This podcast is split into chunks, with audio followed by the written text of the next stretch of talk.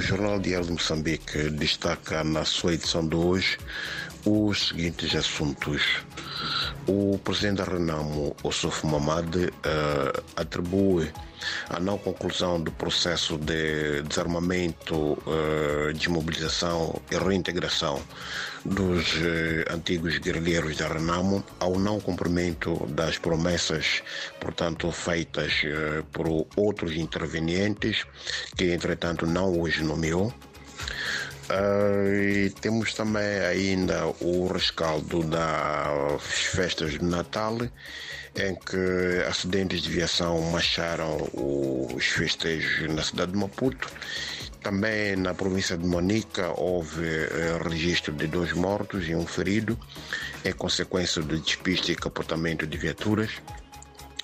Uh, ainda sobre o Natal, uh, temos uh, na cidade do Dondo, onde o Rotary Clube da Beira juntou 300 crianças num almoço solidário. também temos o arcebispo de Nampula que insta os cristãos a buscar o bem, isto, portanto, no âmbito da, das celebrações do Natal. Uh, também temos uh, na província de Cabo Delgado que o uso de objetos pirotécnicos uh, será proibido na passagem do ano.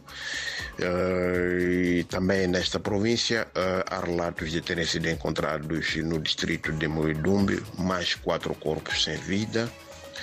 Uh, finalmente temos o desporto em que a província de Sofala continua a produzir campeões nacionais em basquetebol, apesar uh, de estar a enfrentar dificuldades em termos de infraestruturas. Por hoje é tudo, muito obrigado e até a próxima oportunidade.